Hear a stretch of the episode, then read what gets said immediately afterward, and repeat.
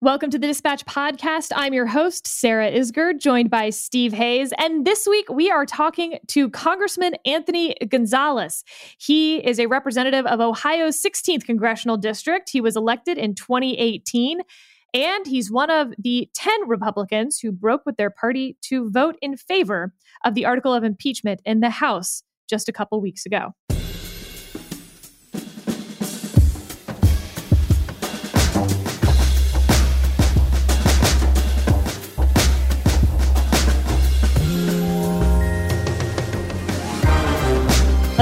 In.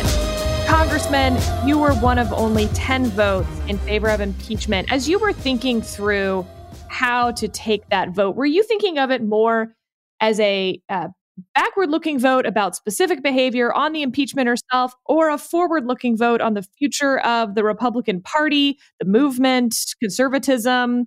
How did you start thinking about which way to vote? Yeah, so great question. So, you know, for me, all I can do is vote on what's in front of me, like what's what the text of what I'm looking at is, and, and what the vote that day is. Um, and and the way that I kind of processed it was I looked at three different time periods. Uh, one from the time that the Electoral College met uh, to January 6th, uh, the speech on January 6th, and then the immediate aftermath while the Capitol was being stormed. Uh, and when you look at all of those, um, you know, I, I, think the the period between the electoral college meeting and the certification uh, was was a terrible time. Uh, I think what the president was doing with respect to the Georgia uh, Secretary of State, but also state legislatures around the country, uh, was was awful. Uh, I mean, the, the, the whole goal of the campaign became to literally overturn uh, an election that the electoral college had, had basically already decided. Um, and so that I had a, a, whole mountain of problems with that. Uh, I thought the call with the Secretary of State uh, was a major problem. Uh, and then the speech, I thought the speech itself, uh, frankly, it, it, had sort of mixed language in it. Uh, there, there were elements where he did say, you know, go peacefully, but on top of that, there was, you know, you have to fight, you have to take back your country. There was a line in there about you know when you catch people in a fraud, you play by very different rules, um, and and we know obviously what happened in the immediate aftermath. Um, but the thing that really put me over the top uh, was the period of time between sort of when the Capitol was being stormed uh, and ultimately the National Guard showing up uh, and asking myself, you know, what was the president doing during that time? Um, and and speaking to people who were in the White House with him that day to understand sort of mindset and and how people were processing uh, what was unfolding. Um, and look, the reality is, uh, you know, the Congress uh, and the Vice President were under attack. Were under attack by a mob, uh, and the President didn't step up, in my opinion, uh, in nearly the right way uh, to to calm it down, to stop it you know, I think I, would I'd probably be a no if, you know, he had seen all this and immediately said, hey, cut this out. Here comes the National Guard. We're done. Um, this isn't what I wanted. Uh, but instead, you know, we had multiple hours uh, go by. Uh, and the first tweet that went out was actually attacking the vice president uh, while while the Capitol was under siege. Um, and so, you know, it's frankly the last thing on earth I wanted to do because I, I celebrated a lot of policy wins uh, that the president had over the last four years. And I think his policies, I said this a million times, I think his policies are spot on for Northeast Ohio, which is where I'm privileged to represent. Um, but when you look at the totality of the actions, uh, I, I, believed it tipped the scale to impeachable. Uh, and it's the last thing on earth I wanted to do, obviously. Um, but, uh, but I felt like it had to be done. Steve?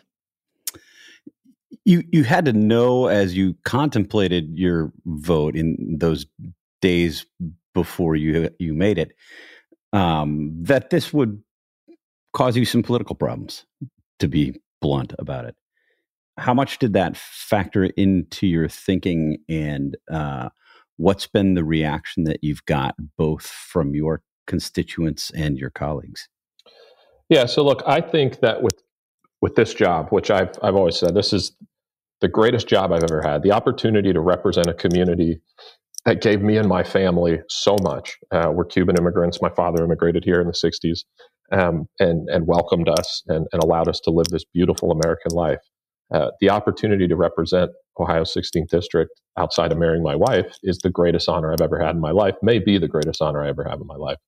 Um, and so I I'm very appreciative of, of the opportunity and always will be. Having said that, you have to love your country and you have to adhere to your oath more strongly than you do your job.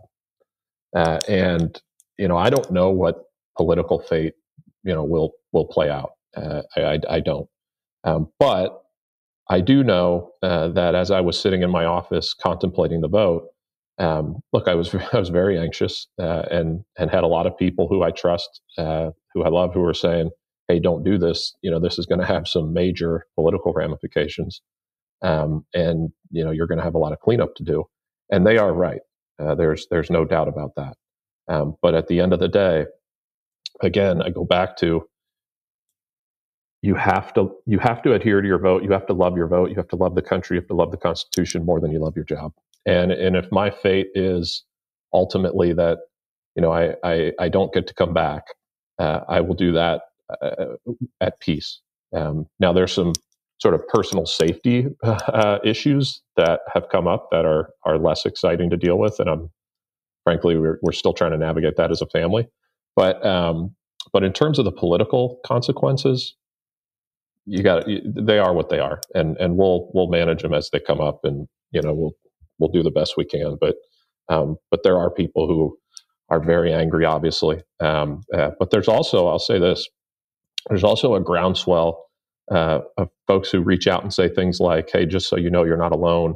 Um, there's a lot of people out there who support what you did, but but we feel like we have to be quiet uh, because you know the um, the the backlash is so strong out there, uh, and so it's it's um, it's been mixed. And you know, the last thing I'll say on it, I, I think as time plays out, which is the, the great healer of all wounds, um, I, I, do think the perception of the vote will change.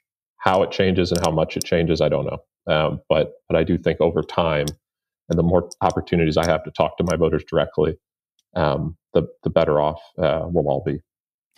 Given that, do you think that the Republican Party, as it stands now, is better off dividing into two parties, the Patriot Party and the Republican Party, or two different options? Like, can this can this union that currently is trying to hold a conservative movement, uh, which I think you belong to, and a populist movement, can that union really survive? This this feels more like a two legged stool these days.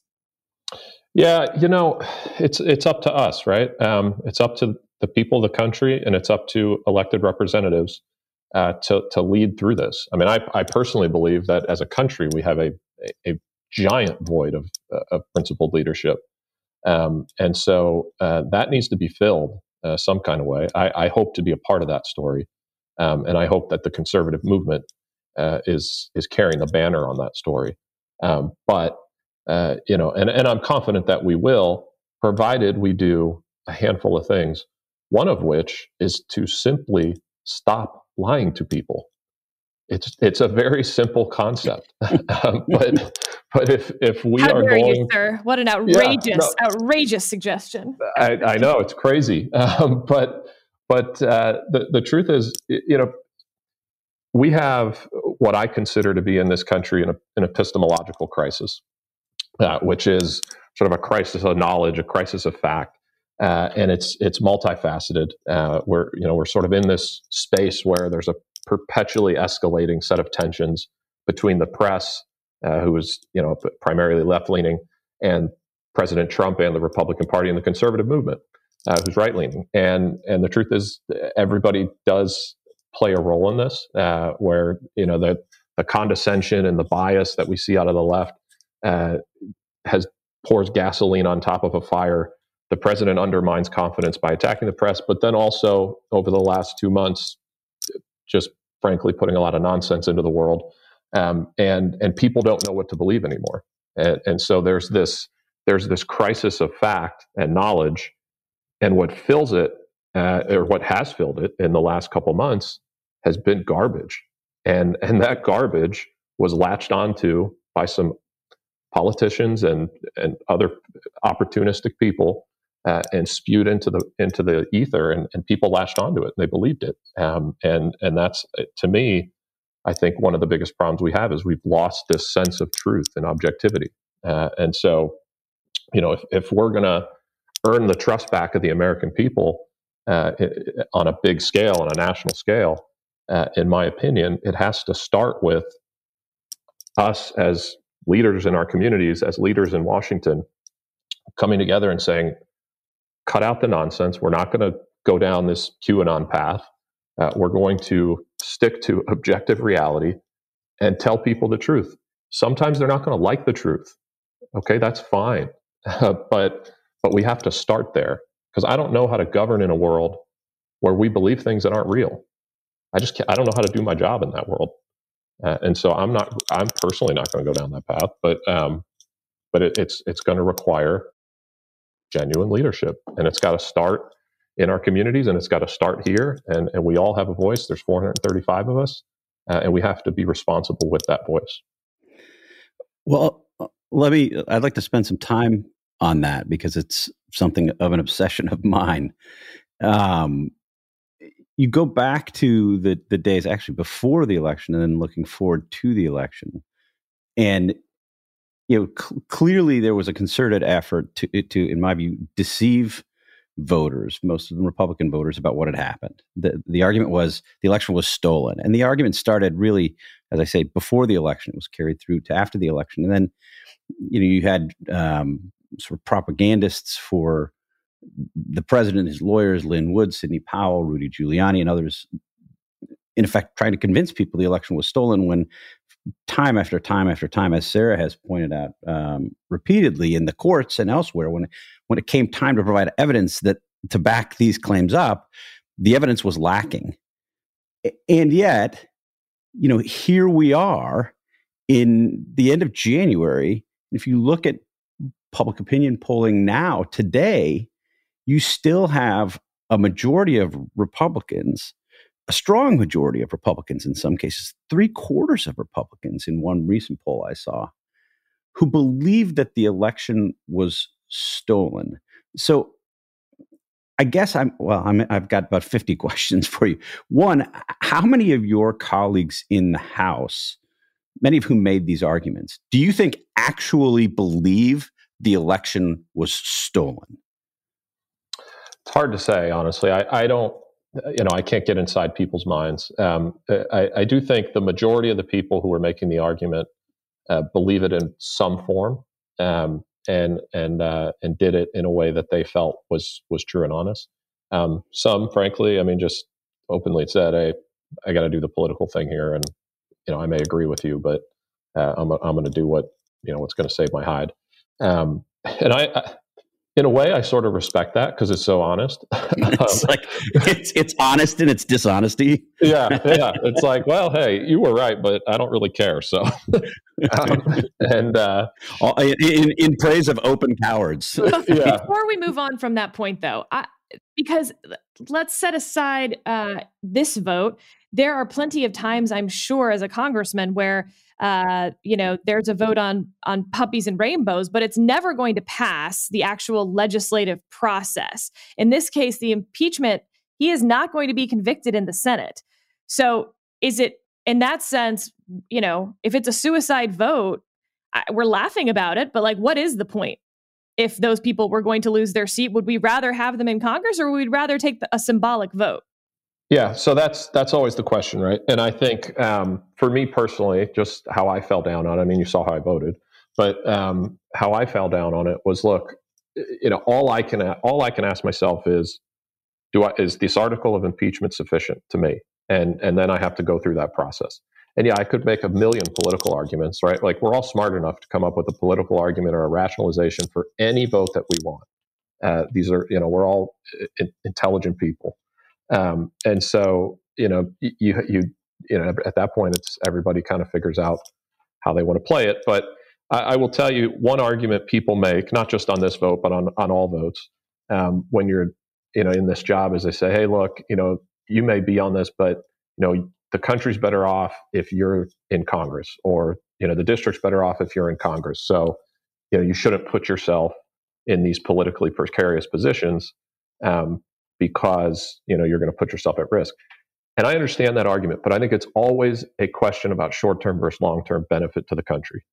Uh, and and to me, when you know in the short run, that's probably true, but in the long arc of history, when we look back on sort of what happened on January 6th and what that was, which to me was an attempt to overthrow a certified election, first by going th- through the courts, then by going to state legislatures, then by trying to intimidate Congress, then by sending a mob to the Capitol.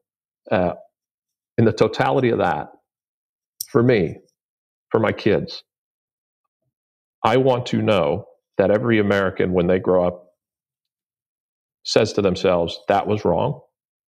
And the United States of America doesn't tolerate it.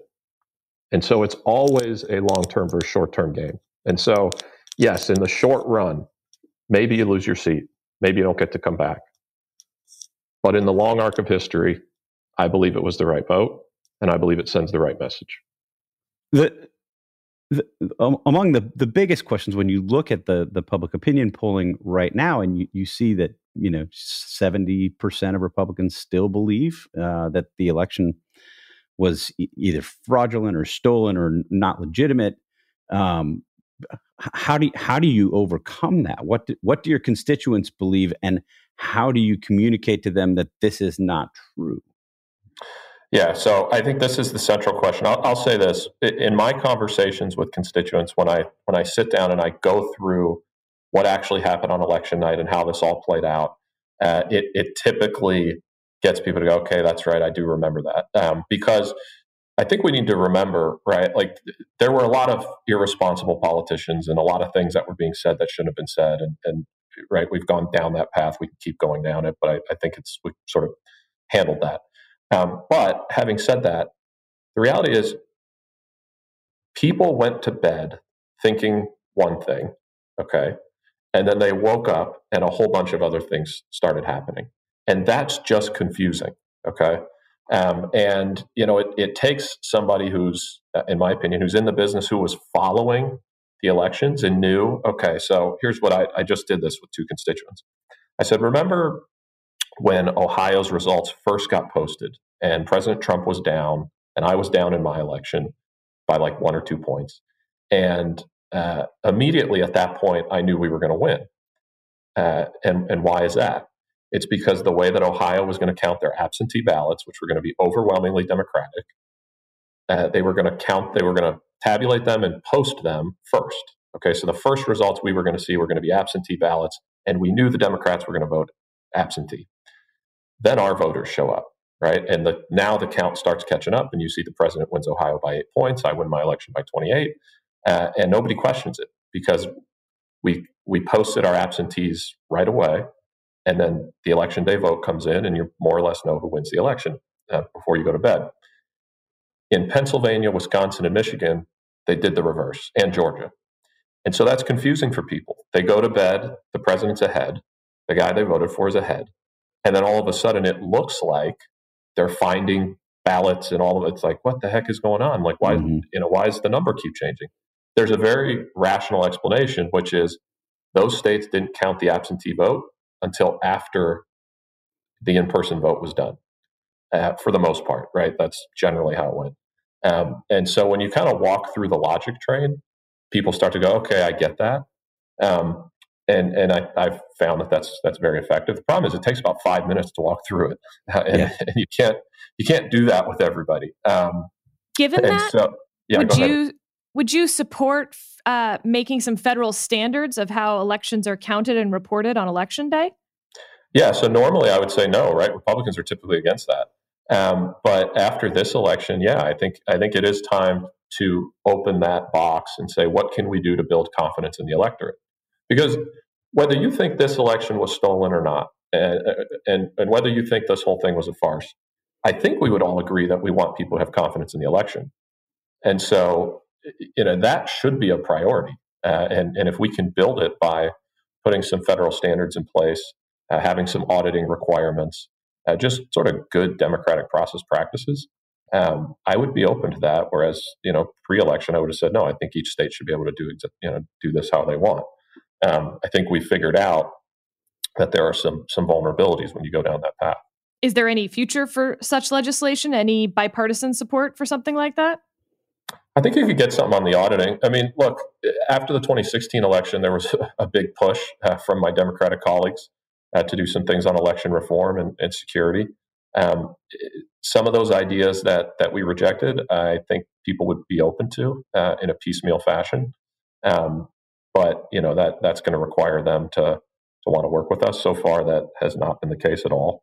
Um, and so, you know, I'm, I don't want to say I'm hopeful or pessimistic, but that's just the political reality.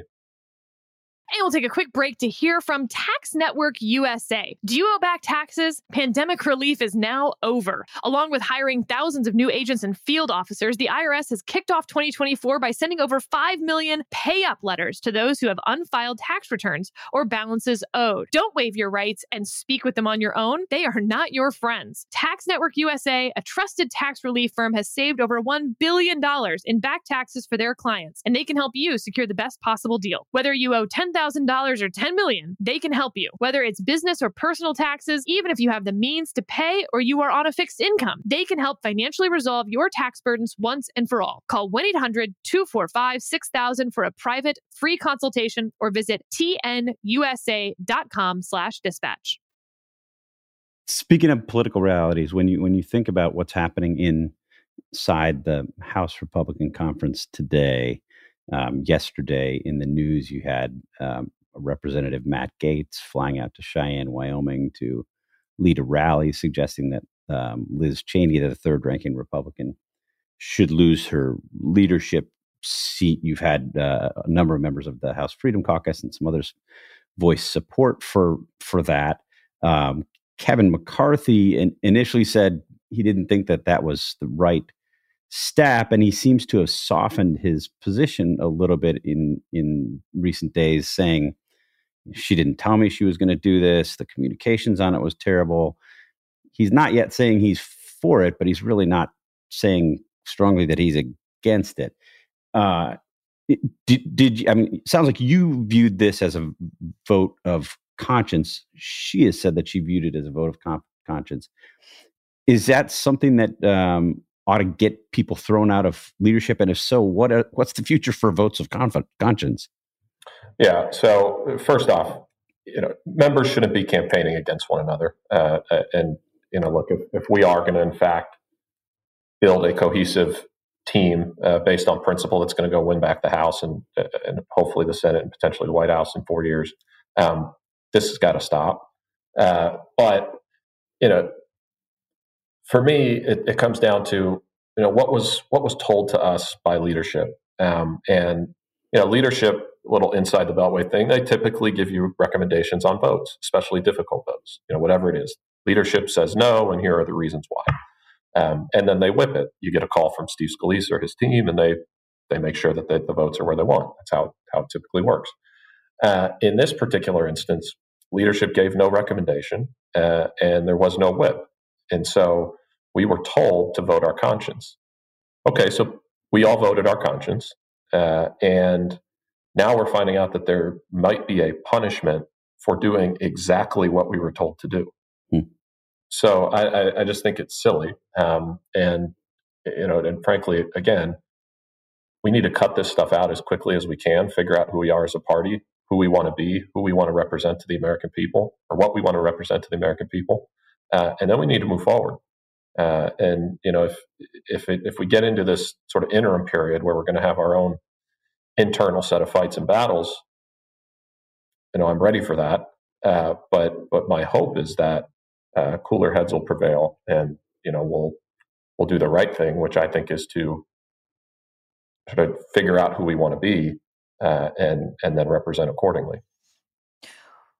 What role do social media platforms have to play in it? What role do regular media platforms have to play in that? And where does Congress come in to regulate those? Yeah, you know, it's an interesting question. I, so, you know, when I think of, again, back to this sort of epistemological crisis and, and what's happened, um, you know, we have basically nobody trusts the media anymore. So you have this collapse of traditional information and knowledge that that sort of goes by the wayside, uh, and then it gets filled by again sort of self-interested, cynical politicians, online bloggers, and then anyone who wears quote your jersey. And this is a left and right issue, right? This isn't just a right issue. Anyone who wears your jersey. And that could be in the form of an email chain, that could be a post on Facebook from somebody you've never met before, and that becomes your gospel. And because of the way social media platforms are set up, we're basically engagement engines, it just pushes this stuff. The more incendiary, the better. Uh, and and the further it flies, the more people who buy it, and all of a sudden, you know, you get a situation where it's 9 p.m. the night of the insurrection, and all of a sudden the story is it's Antifa who did it, which is just patently false. I mean, you could just look at the arrest reports. I think there's one guy so far that I've seen who's associated with with Antifa and, and the the riots in the summer, which were also wrong. Okay, and we can spend time there, um, but uh, the overwhelming majority of the arrests are QAnon people and militia groups, and you know I don't consider them conservatives, but you know they they are under the conservative banner. They put themselves under the conservative banner. Um, I consider them more anarchists, but uh, regardless, um, you know that that whole mechanism uh, is fueled uh, largely by social media, um, and you know I think we need to be honest with ourselves that we don't know as a society, we don't know as a Congress uh, what the right answer is. Um, I have some specific thoughts, which I'm not wedded to, but but basically, I think uh, once you get to a certain size and you have a certain reach, uh, that there are rules that you're going to need to follow as a platform um, that have to do with you know one respecting people's legitimate free speech, um, so not hate speech, not calling for violence, nothing like that, but but actually respecting people's views because uh, you're seeing a lot of conservatives getting kicked off these platforms. Um, but but also uh, I think they have a responsibility uh, to make sure that the the, the uh, platforms aren't abused for for these sorts of things, which is a tough tightrope to walk, admittedly. But it's it, it uh, at, at some point we're going to have to tackle it.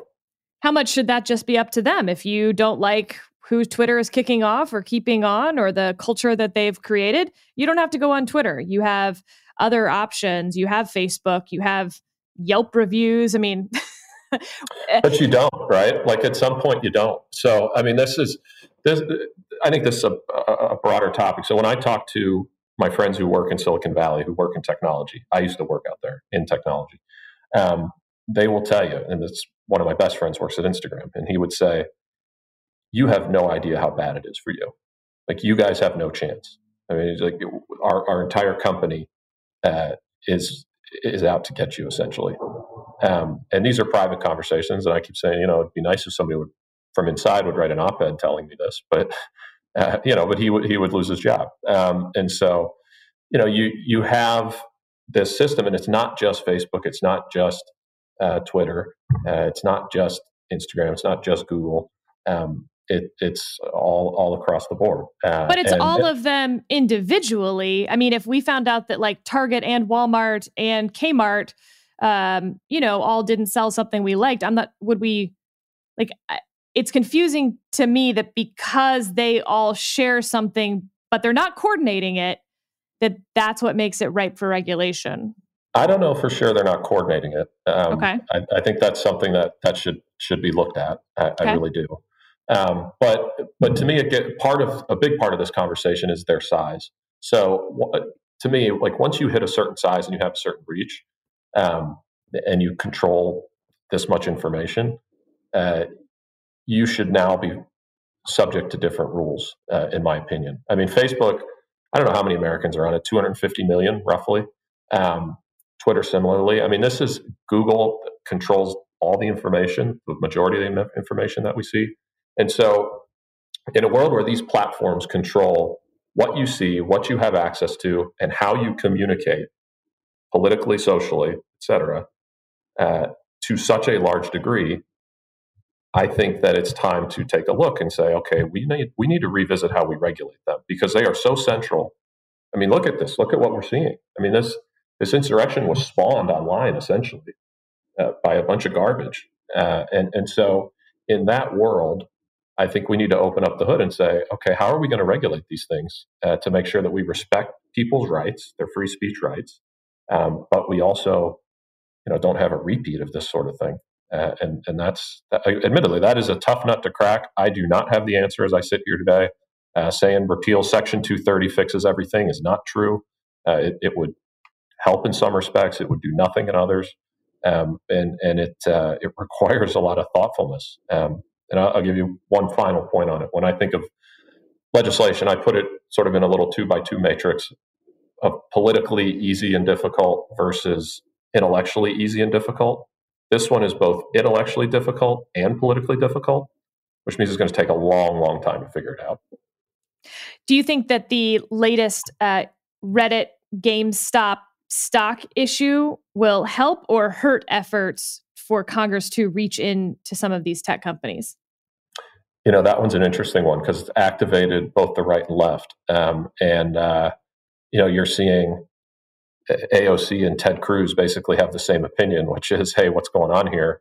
Hmm. Uh, it looks like a bunch of people, uh, retail investors who, um, you know, were coordinating to to buy a stock and you know to basically squeeze the short out, um, and all of a sudden they got shut down by their own platform, and and the Reddit site went down for a period of time, and so.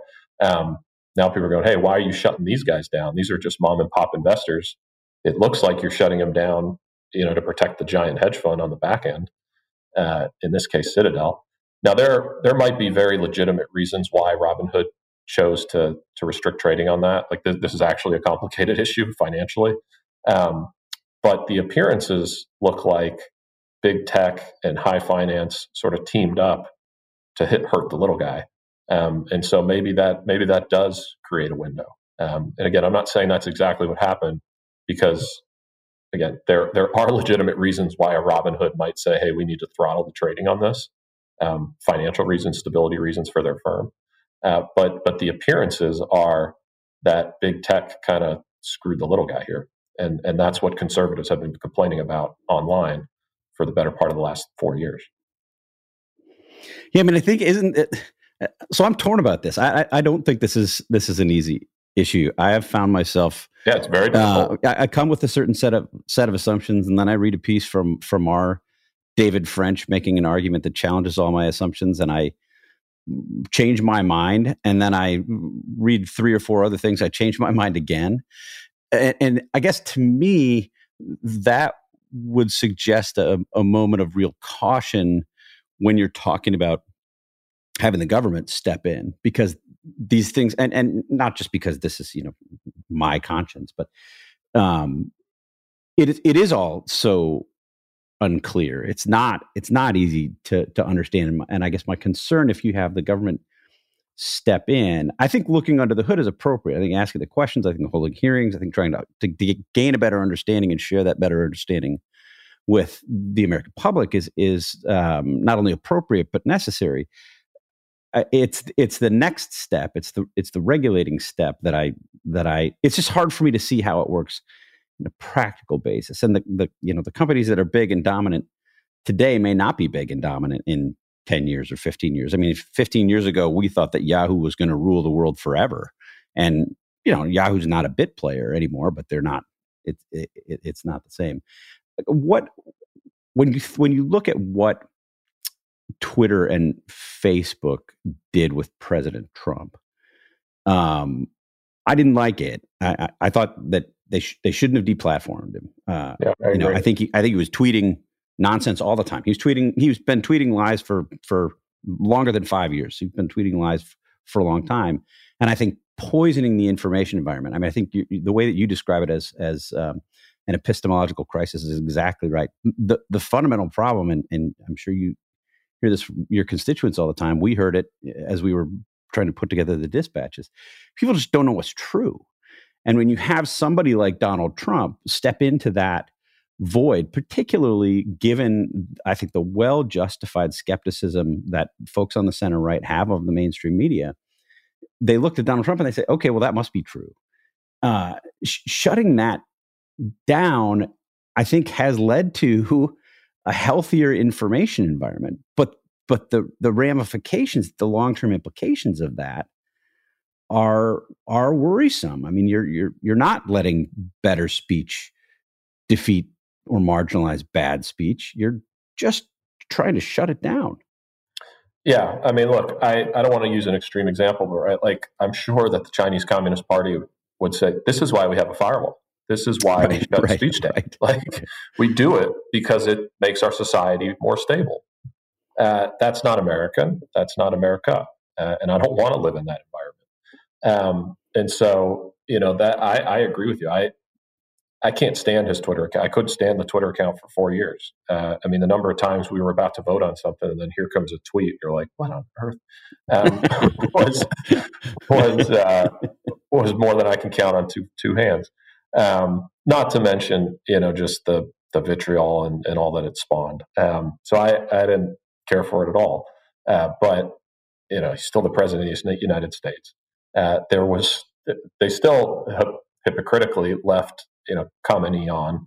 Uh, they left yes. dictators around the world, right? I mean, it's there's no legitimate uh, basis and standard for for what they were doing, or no consistent standard certainly. And so I, I think that's a, a huge problem.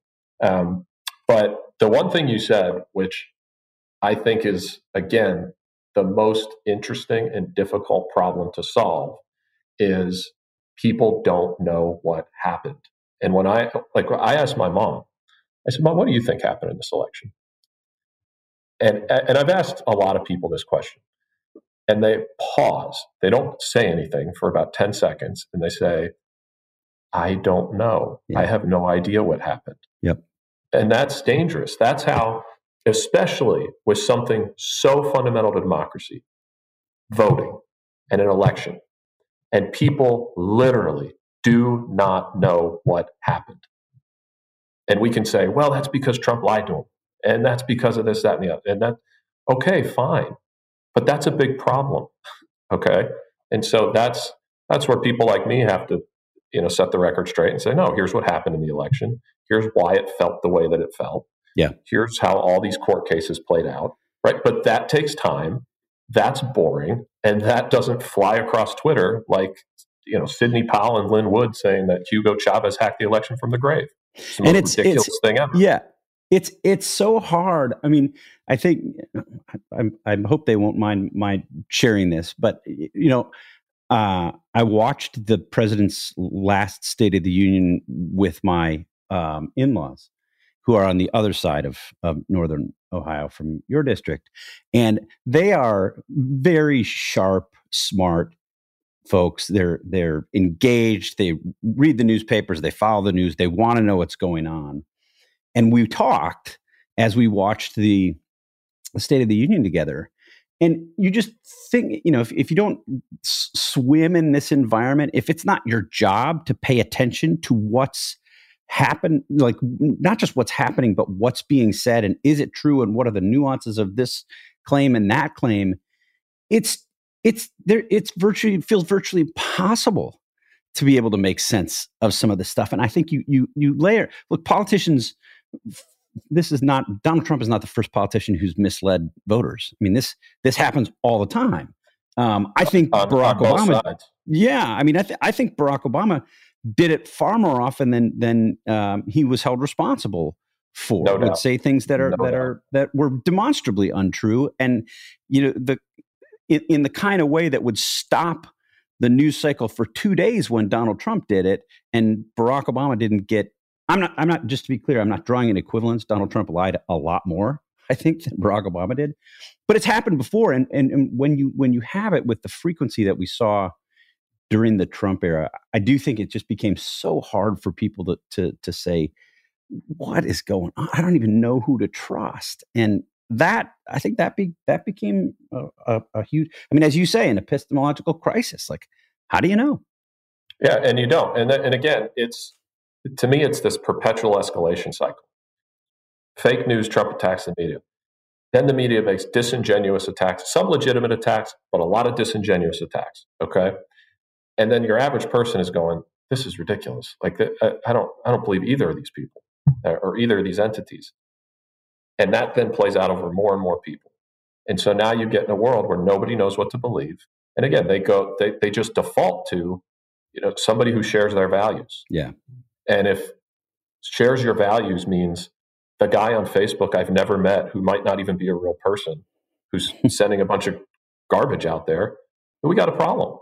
and so I I uh, I don't know how to solve it. But again, you know, when it's when it's something like I'm not going to say a small lie, right? All lies are bad. But like when it's something like the crowd size at the inauguration, right? It's like okay, all right, you know, whatever. It's uh, if whatever.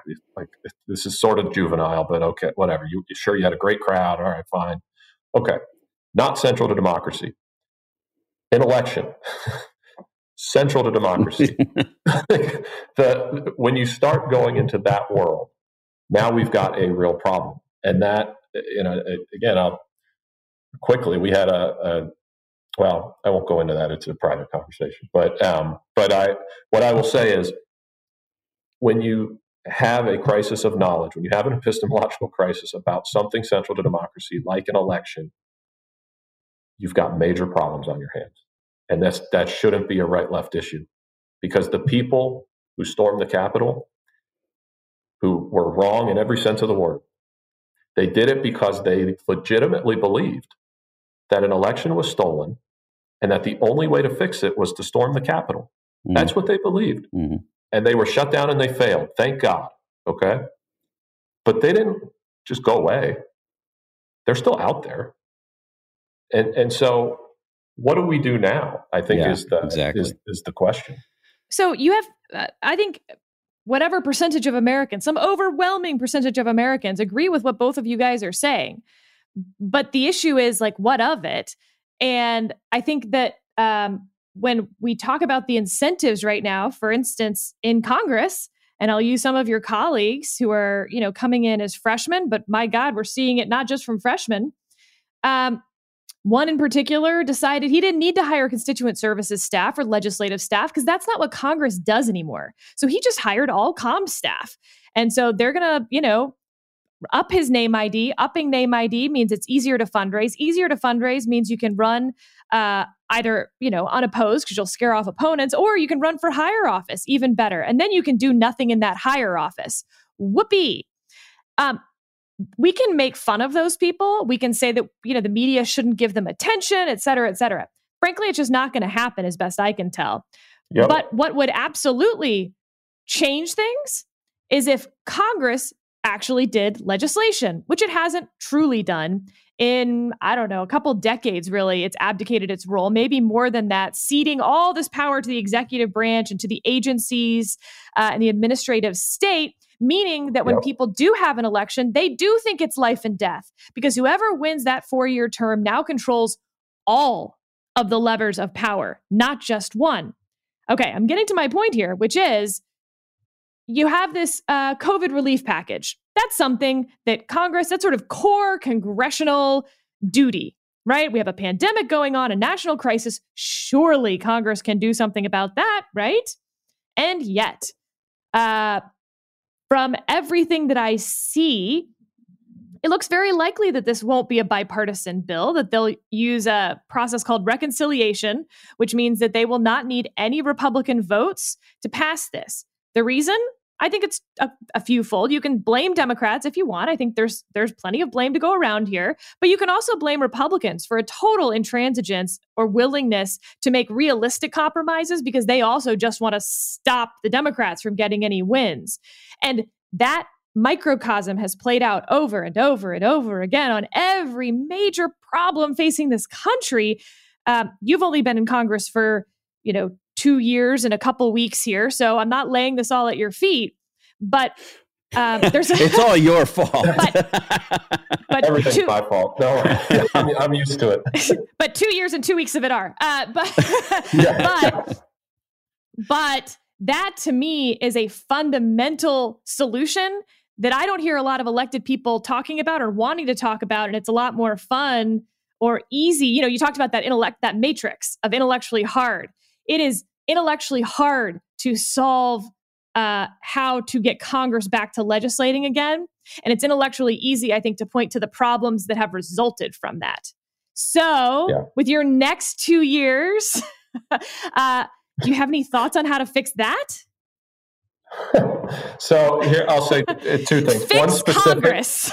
yeah, I only had two years, so uh, um, a, a, couple things I'll say on that. So, what with respect to the COVID relief bill, uh, there there are sincere disagreements. I mean, I, I, will tell you, I'm in the Problem Solvers Caucus, 25 Republicans, 25 Democrats. We, I would argue, greased the skids on the last COVID relief deal.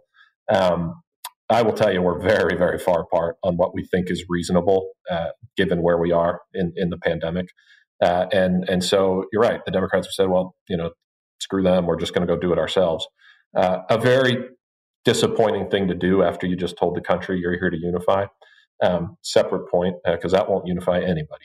Um, but I think that's uh, exactly right. Truly, like I, I do want to underline that that like that will lead to f- more of this problem, not less of it. That's what I'm saying. We are in a perpetual escalation cycle, um, and I. So, so how do you get out of that? Right. That's the, the crux of your question. I'm going to give you a very simple answer that is very, very difficult to actually do. Okay. We need genuine leadership. We need legitimate leadership. Like leadership actually has to step up and lead. That's how the world works. Like the, the country didn't get to where it was because we were timid and weak. The country is where it is today, 200 plus years of the most successful democracy in human history. Granted, we've had some rough patches the last couple months, uh, because at critical moments in our history, leaders led, they stepped up. I'm very blessed to have been around some of the, it's football, I get it, uh, but some of the best football leaders that the, the country's ever seen. Tony Dungy's a Hall of Fame coach. My college coach is a Hall of Fame coach. My high school coach is a Hall of Fame coach. Played with Peyton Manning, who's one of the best leaders I've ever seen. Uh, I've been around just by happenstance uh, some phenomenal leaders. Uh, and I will tell you, this town isn't within shouting distance of what is required from a leadership standpoint. It just doesn't exist here. And and it's and that's not a party comment. That is You're a, a US congressman. Do something I'm, about it. I'm trying. I'm, I'm doing. I'm doing what I think is right. I'm trying to do my part on that. Uh, and I, and again, I, I'm I'm as frustrated as everybody out there on this. Um, what are can I can, can yeah, I ask this question? What are those? What are the people who are ostensible leaders, putative leaders, or, or, or leaders by title? What are they doing instead? they're not. I agree with you. I agree with you entirely. I agree with your assessment entirely. They're they're not leading. We have had this vacuum of of leadership, and I I agree with you that it's been bipartisan. Is it just that they are feeding this perpetual outrage machine so that they can raise money and they can keep their jobs? They can accumulate more. I mean, it's not even really about accumulating power at this point. In many cases, it's just accumulating. I don't know years in a chair uh, well, yeah. So it's uh, the incentive structure is completely broken. Uh, we've established that, right? Um, I think we've we've correctly assessed what the effect of social media and, and, and a breakdown of media and a collapse of information, what it creates, um, and and people are responding to the incentives that are in place. Uh, and and again, I'll go back to what I said early on, which is um, I love this job more than any job I've ever had. It's the honor of my life, uh, but you, we all take an oath, and sometimes that means something to people, and sometimes it doesn't. Uh, and you know the, the the hope is, especially for our side, right, is the side that is sworn to protect the Constitution and, and adheres to it, um, that we take that seriously, and that the Constitution is not just something that we put in our back pocket when we have a tough vote that we don't want to make, and then we take out and swing at people uh, when it suits our needs. That can't be how this works. Uh, but way too often that's how it feels. Um, and so, to your point, yes, I am. I am a member of Congress, and I think about the question every day: What am, am I doing enough? Am I doing enough? What am I doing? And the answer is clearly no. The answer is clearly no. Um, but the fight is always worth it. This country's worth it, and you know, as long as I'm blessed to have this uh, this job, I'm going to do what I think is best for my community and the country and you know we'll we'll see where it all goes. This episode is brought to you by Shopify. Forget the frustration of picking commerce platforms when you switch your business to Shopify, the global commerce platform that supercharges your selling wherever you sell. With Shopify, you'll harness the same intuitive features, trusted apps, and powerful analytics used by the world's leading brands. Sign up today for your $1 per month trial period at shopify.com slash tech, all lowercase. That's shopify.com slash tech. I want to talk a little football before we go. But before we get to the fun questions, in which I, I absolutely want your Super Bowl predictions as the actual expert on this podcast. Uh, Steve and I talk football, but like now this is going to be embarrassing to have someone who who really knows his stuff. But before we get to that, I do actually a serious question about your football career because we have young people who listen to this podcast, and um, and certainly in my career, there have been times where uh, things weren't going well, and I didn't know what how that was all going to play out, where things were going to end up. And when I look at your football career, um, things were just going up and up and up and awesome and up. And you got injured. Uh, you, you came back, you got injured again. Basically, things started going down and down and down. Um, and I have to think this was like your dream at the time, surely, to play NFL ball. And that dream was slipping away, and you didn't quit. You did not give up. You kept sort of fighting through it until it was just untenable. And um, I'm wondering if you would tell us a little bit about um, what that felt like, how you pushed through that moment. And then, not even that many years later, you are a US congressman. Did you, in some of those darker moments, as you're in physical pain trying to rehab and stuff, did you think, like, look, if this doesn't work out, it's going to be okay because I'm going to I'm going to run for Congress? Or did you no. think is it if this doesn't work out, things can be a lot worse? I'm going to run for Congress. so one of my one of my good friends uh, jokes with me. He says, "You have a way of picking horrible industries." so, uh, so anyway, um, you know, good question. I, will uh, nobody's really asked me this publicly, but uh, I'll just tell you.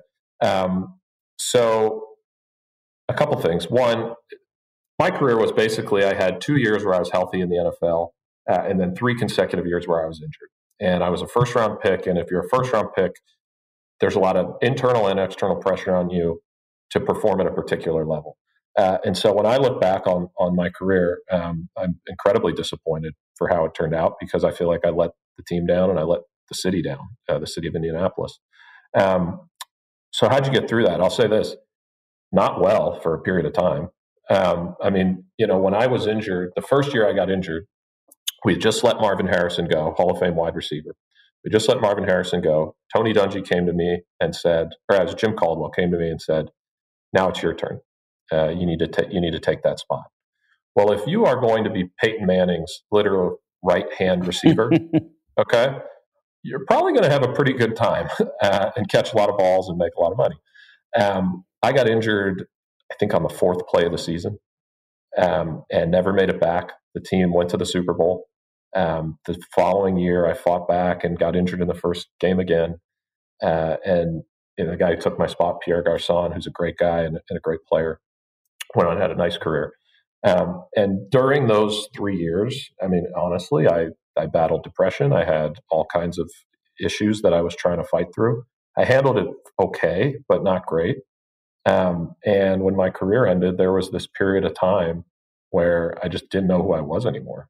I mean, you just feel like you don't have friends, you don't know what you're going to do. You feel like because your whole ego is tied up in this game, um, and and your self confidence and self worth. Uh, and I had already gotten into business school. I knew I was going to go to Stanford, but I didn't know anybody out there, and I'd never met anybody who went to that school. Um, and so I didn't know what was going to happen.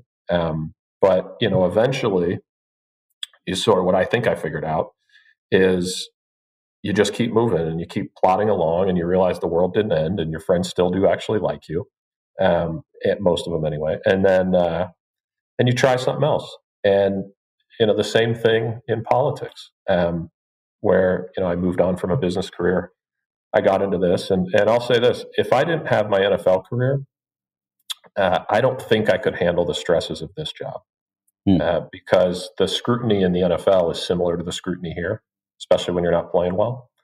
Um, and also the fact that I've already lost a career that I loved, that I spent my whole life trying to to get, uh, and it turned out okay.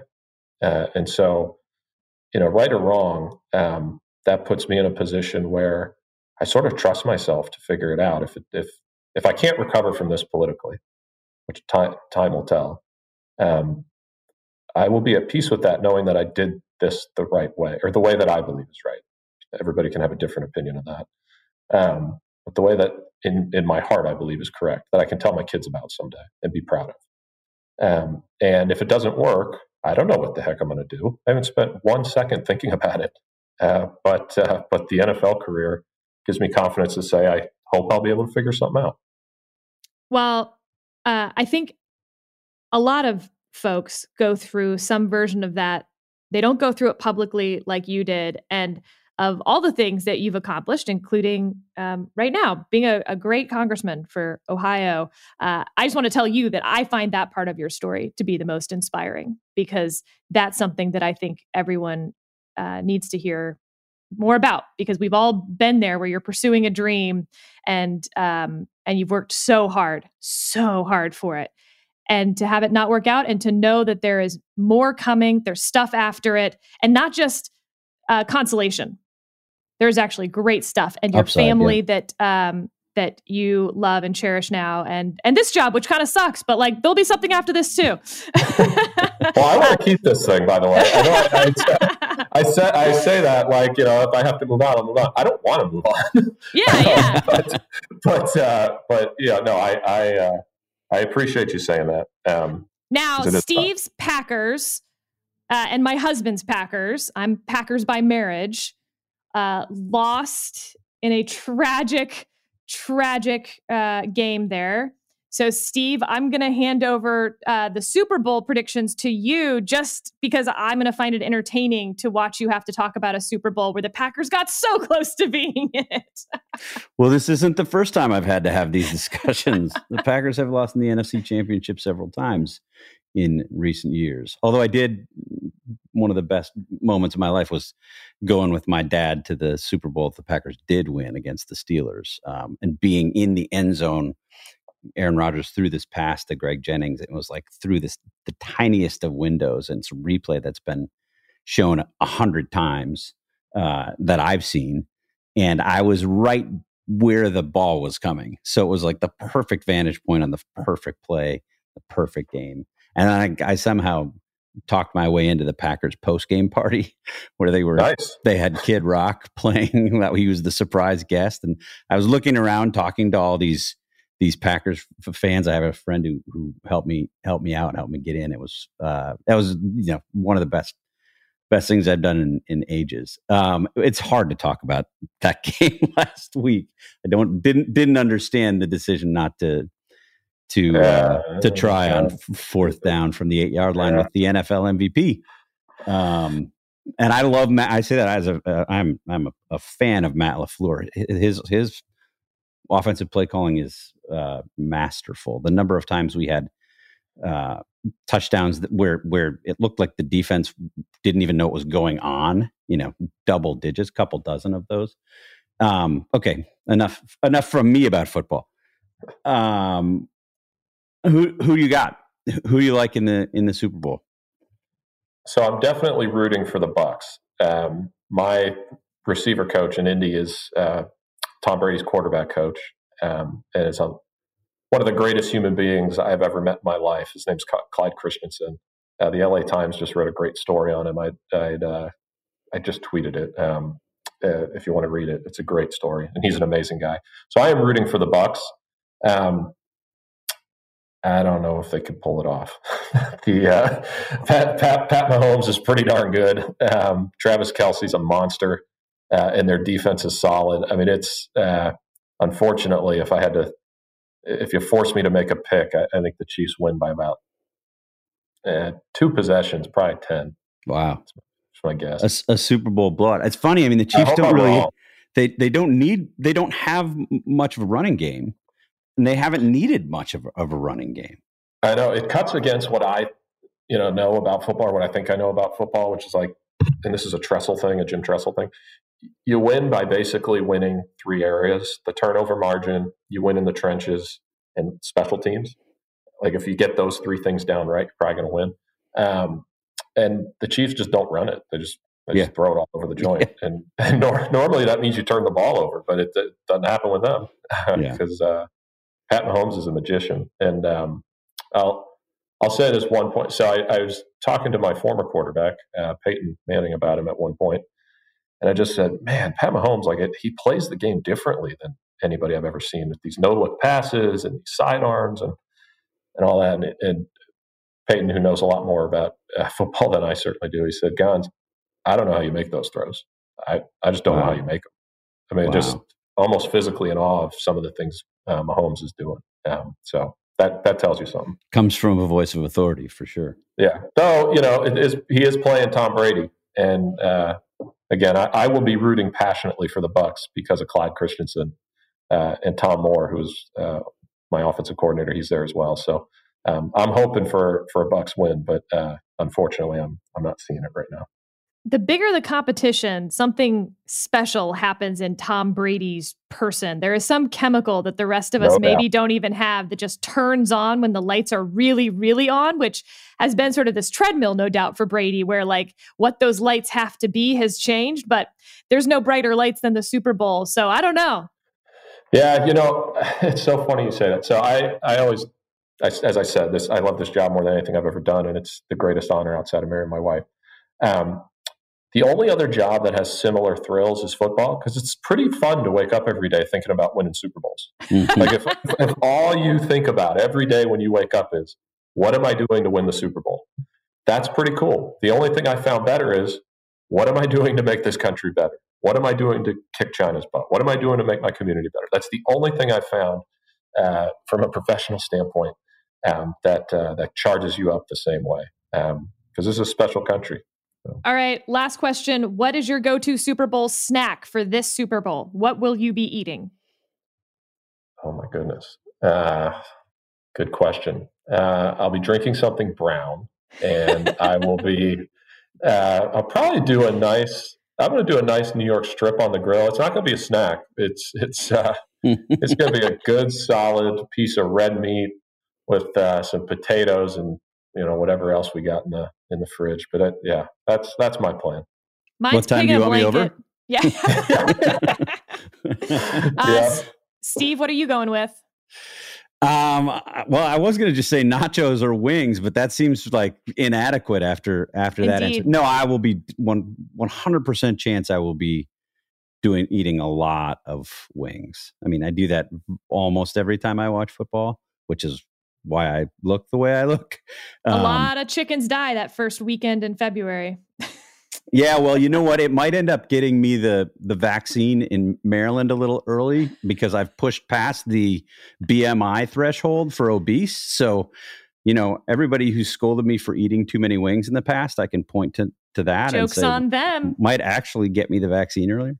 Well, Congressman, thank you so much for joining us, for giving us so much of your time. We appreciate that and we appreciate your service. Now go make our country better every day. Thank you. Thank you for having me. It is an honor.